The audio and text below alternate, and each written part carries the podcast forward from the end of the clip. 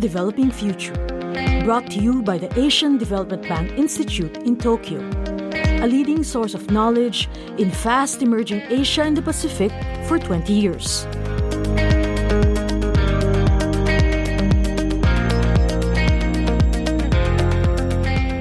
Hello, everyone. I'm Timothy Go, and this is Asia's Developing Future from the Asian Development Bank Institute in Tokyo. The Asian Development Bank helps its member countries build a better world through loans, advice, investment, and financial education.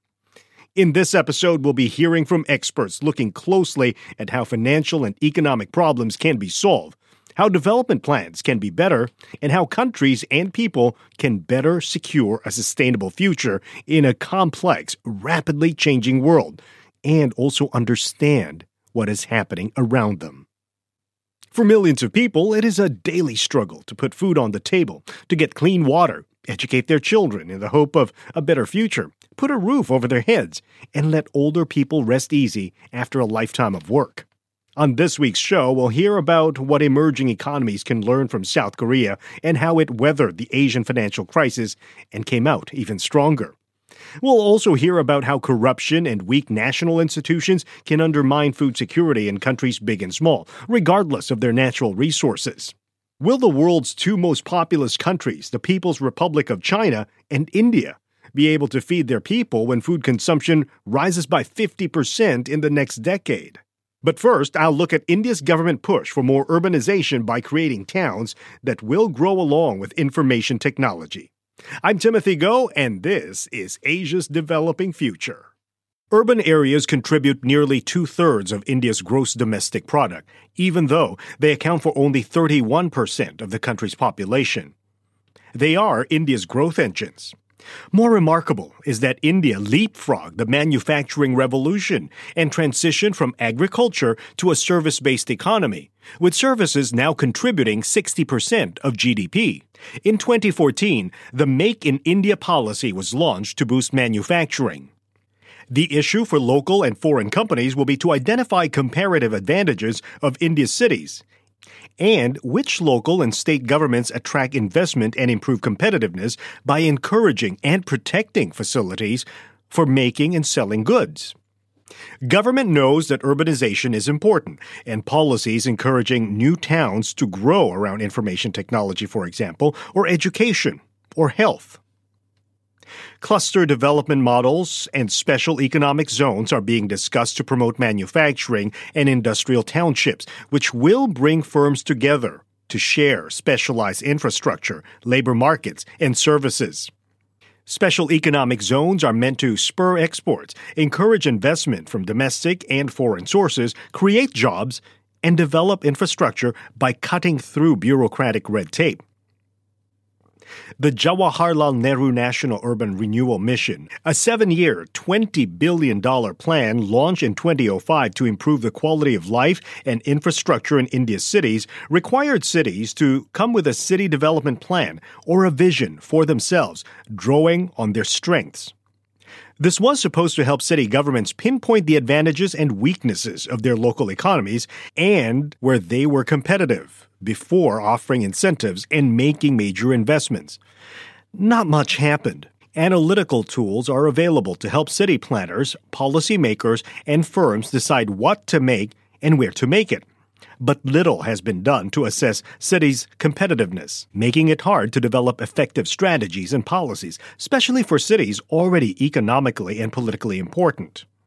Policymakers must understand which sectors in local and regional economies need to be nurtured and promoted, and whether and where incentives are necessary.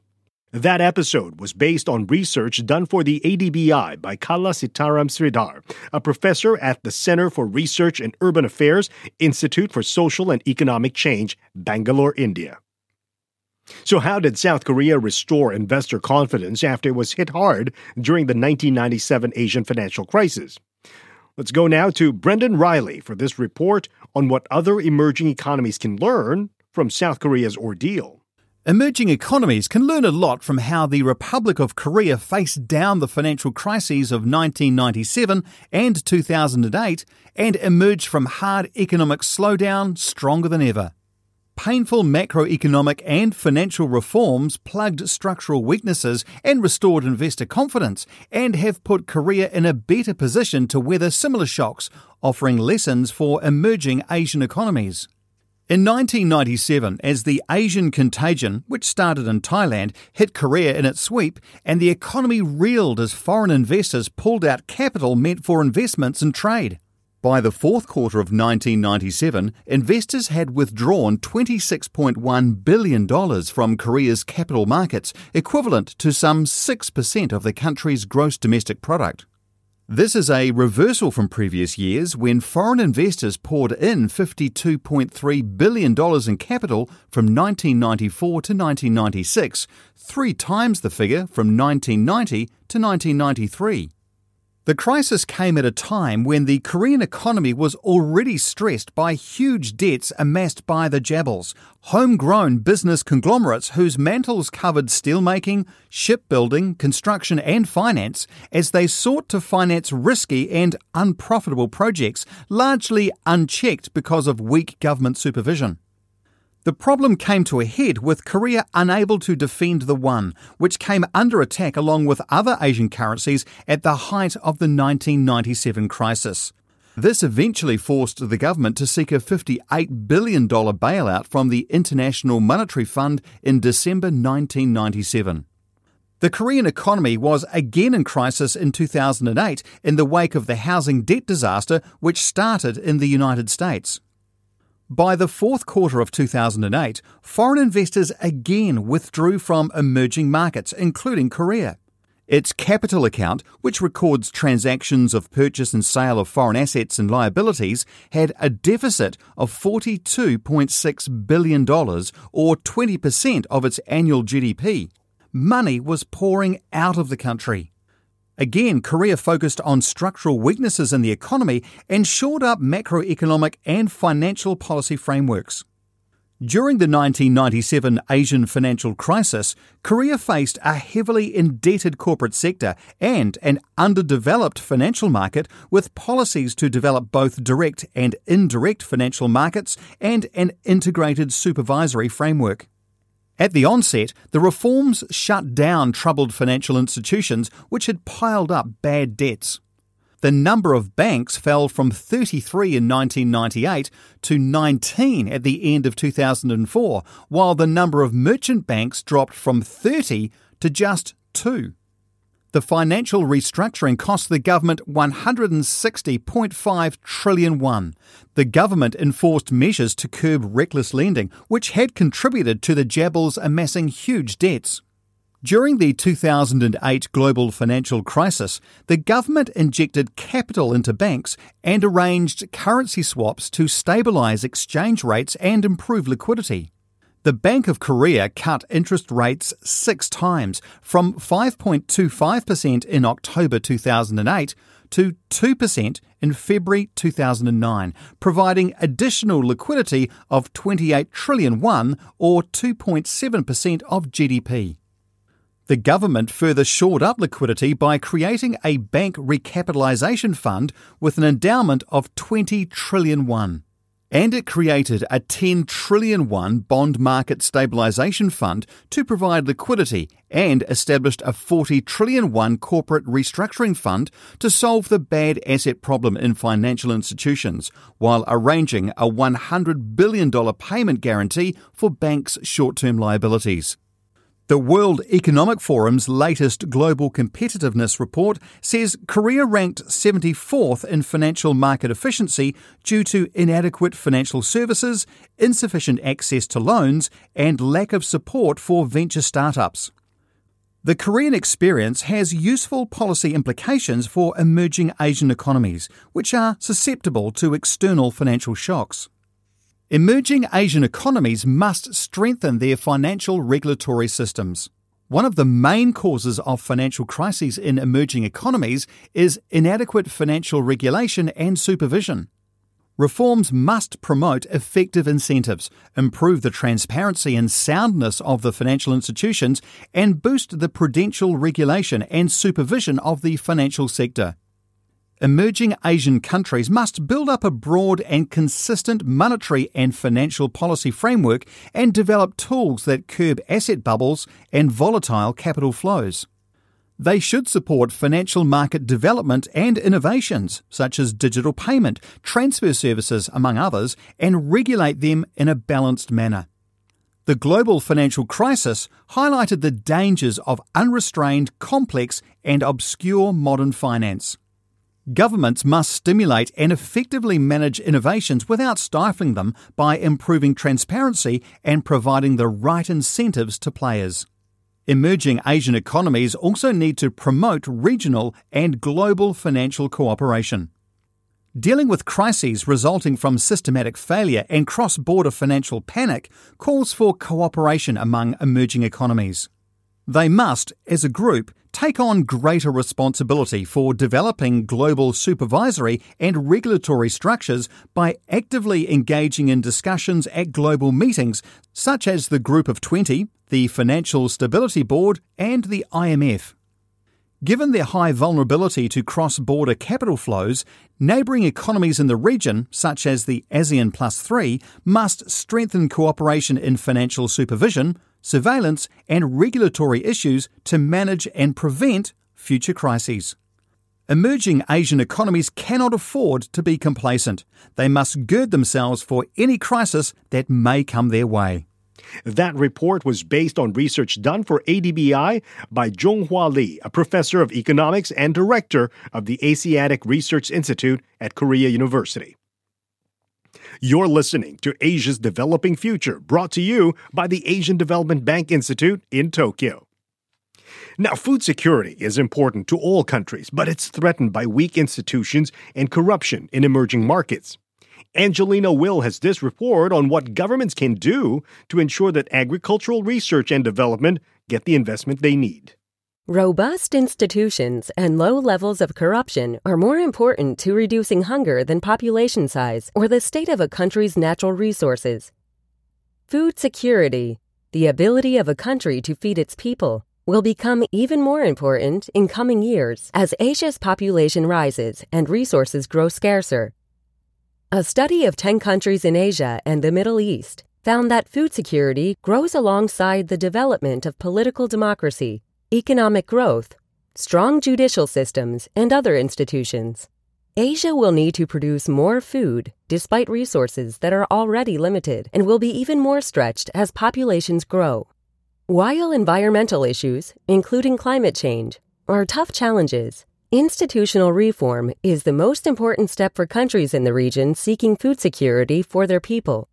Food security is damaged by corruption and weak institutions whether countries are large or small, and regardless of their natural resources. Harsh climates and poor soil matter less than a fair judicial system and honest politicians. Governments that are accountable to their people and transparent in their operations are more likely to invest in agriculture to increase food security. Israel, Singapore, the Republic of Korea, and Japan have good levels of food security and strong institutions that promote economic growth and equitable distribution of resources and keep corruption at a minimum. India, the People's Republic of China, Bangladesh, Indonesia, the Democratic People's Republic of Korea, and Pakistan all have weaker institutions, leading to higher corruption and greater inequality. Economic growth is an important driver for food security, but it only goes so far without healthy institutional support and low levels of corruption. Weak judicial systems and other institutions allow corruption to flourish, exacerbating inequalities and leaving a large segment of the population prone to hunger. China's rapid economic growth has raised its level of food security, but a lack of reform in its key institutions means it still has a way to go to ensure all its citizens have enough to eat. Reform of Asia's institutions will help governments take on the challenge of raising food security in the future. But that doesn't mean the governments themselves need to take a heavy hand in organizing food production or distribution. Governments need to ensure that the necessary investments are made in agricultural research and development, but markets can play a key role in achieving food security. Promoting efficient and smoothly functioning markets should be a priority for Asian governments with the government's role mainly to enact and oversee a proper regulatory framework for agriculture.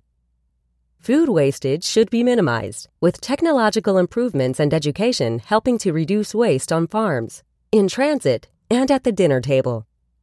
Global trade needs to be promoted so countries without adequate natural resources can maintain food security. Singapore, for example, has very limited natural resources but manages a high level of food security. And that was based on research done for the ADBI compiled in the book Food Insecurity in Asia Why Institutions Matter, edited by Zhang-Yue Zhou, a professor at the College of Business, Law and Governance, James Cook University, Australia, and Guanghua Wan, an economist at ADB in Manila. Having enough food to feed a country's people is becoming an increasingly charged economic issue in the world's most populous countries. Shelby Cook has this report that suggests overall food consumption in India and China will go up by 50% in 2030, and meat, dairy, and processed food consumption is expected to go up even more. India and the People's Republic of China must act quickly if they are to have enough to eat over the coming decades. For the PRC, the biggest challenges come before 2030 when its population is expected to peak, then decline. India, which will take over the mantle of the world's most populous country around that time, will see its food needs continue to grow for decades after that, especially if it manages to ease the poverty that now afflicts one in five of its people.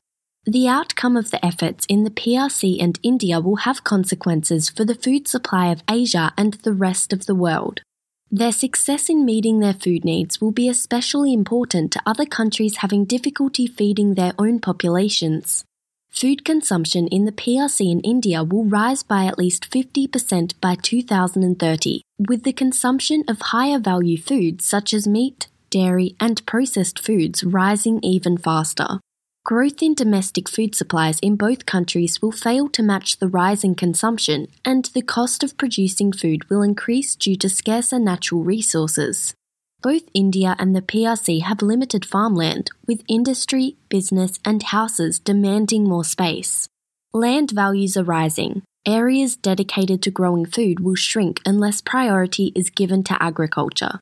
The cost of producing food domestically will rise, but global food prices will fall, making imports less expensive.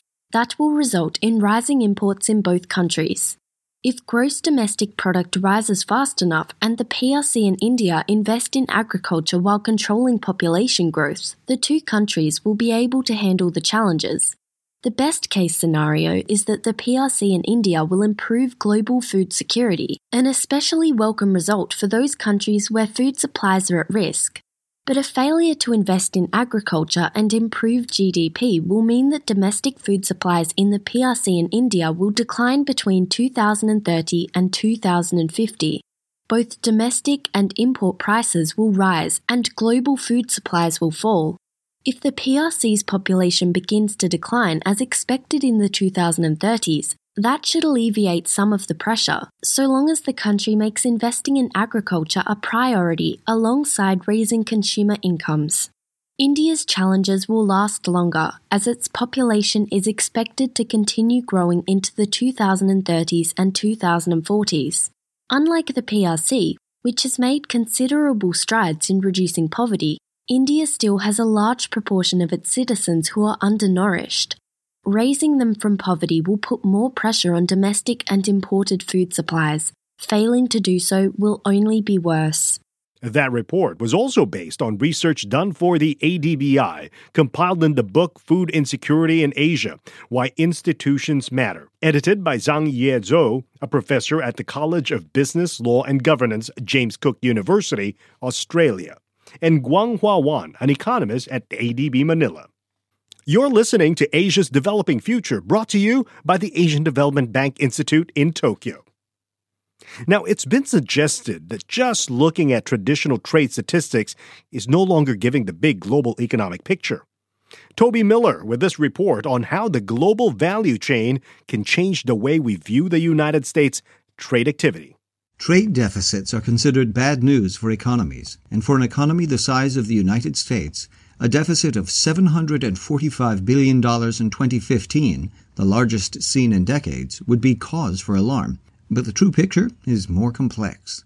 Looking beyond traditional statistics shows how burgeoning global value chains are now driving changes in the manufacturing of, trade in, and value of goods.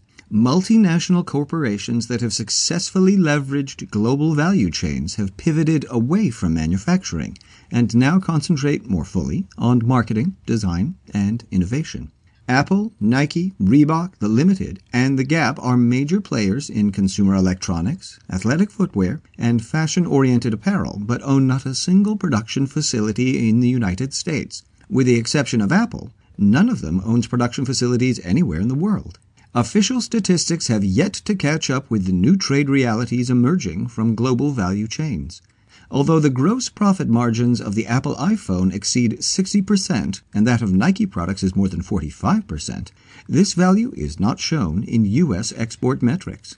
Overseas sales data of Apple, the U.S.'s largest consumer products company, clearly reveals the link between intellectual property, division of labor, and distribution networks involved in global value chains.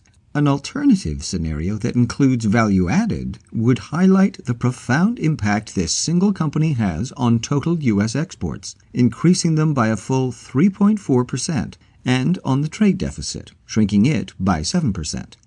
Apple has $152 billion in overseas sales.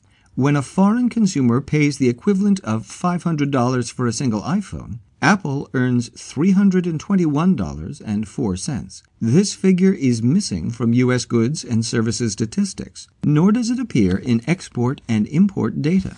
Foreign iPhone sales create strong trade flows for foreign companies, and these sales increase U.S. exports very little. The $321.04 that Apple earns from every sale, which is an expression solely of value added, is invisible in U.S. export figures.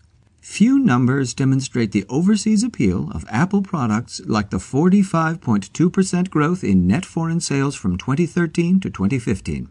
One that comes close, however, is the 56.5% increase over the same period of value added, a figure attributable specifically to the iPhone, which has the largest gross margin of all Apple products.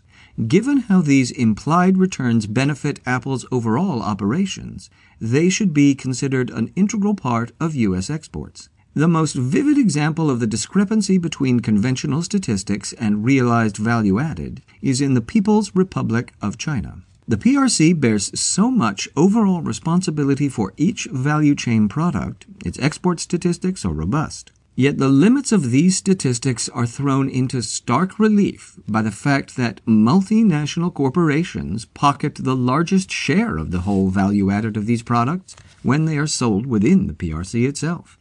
The value added of Apple products sold in the PRC increased 135% from 2013 to 2015, which, if reflected in export statistics, would augment U.S. exports to the PRC by 16.6% in 2015 and reduce the U.S. deficit by 5.2%. Japan's $69 billion trade surplus with the U.S. is an object lesson on the limits of trade statistics. Comparing Japan's automotive exports with Apple products shows the asymmetric nature of reporting in the U.S. Japan trade balance. Japanese cars flowing to the U.S. contain no global value added and are simply recorded as imports. iPhones flowing from the PRC to Japan are not recorded as U.S. exports, yet are saturated with the value added stemming from Apple's intellectual property. An accurate representation of this would augment U.S. exports to Japan by 8.6% and reduce its deficit by 7.8%. Researchers are now drawing on the greater analytical sophistication of the concept of current account to remedy the shortcomings of conventional export data. The current account combines net exports of goods and services and net income transfers to determine the trade balance. It places a value on intellectual property as part of product sales and clarifies the U.S. trade balance with foreign economies.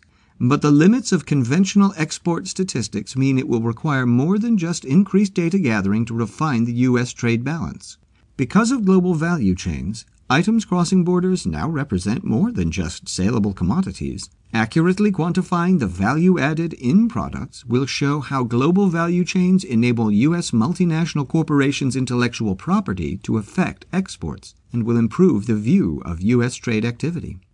That's Toby Miller with a report based on research done for the ADBI by Yuqing Xing, a professor of economics and the director of Asian economic policy at the National Graduate Institute for Policy Studies, Tokyo.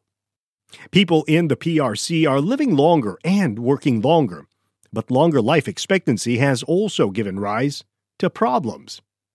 Eric Fay has this report on how generational differences in education, employment, health, and background are creating an even wider income gap in China.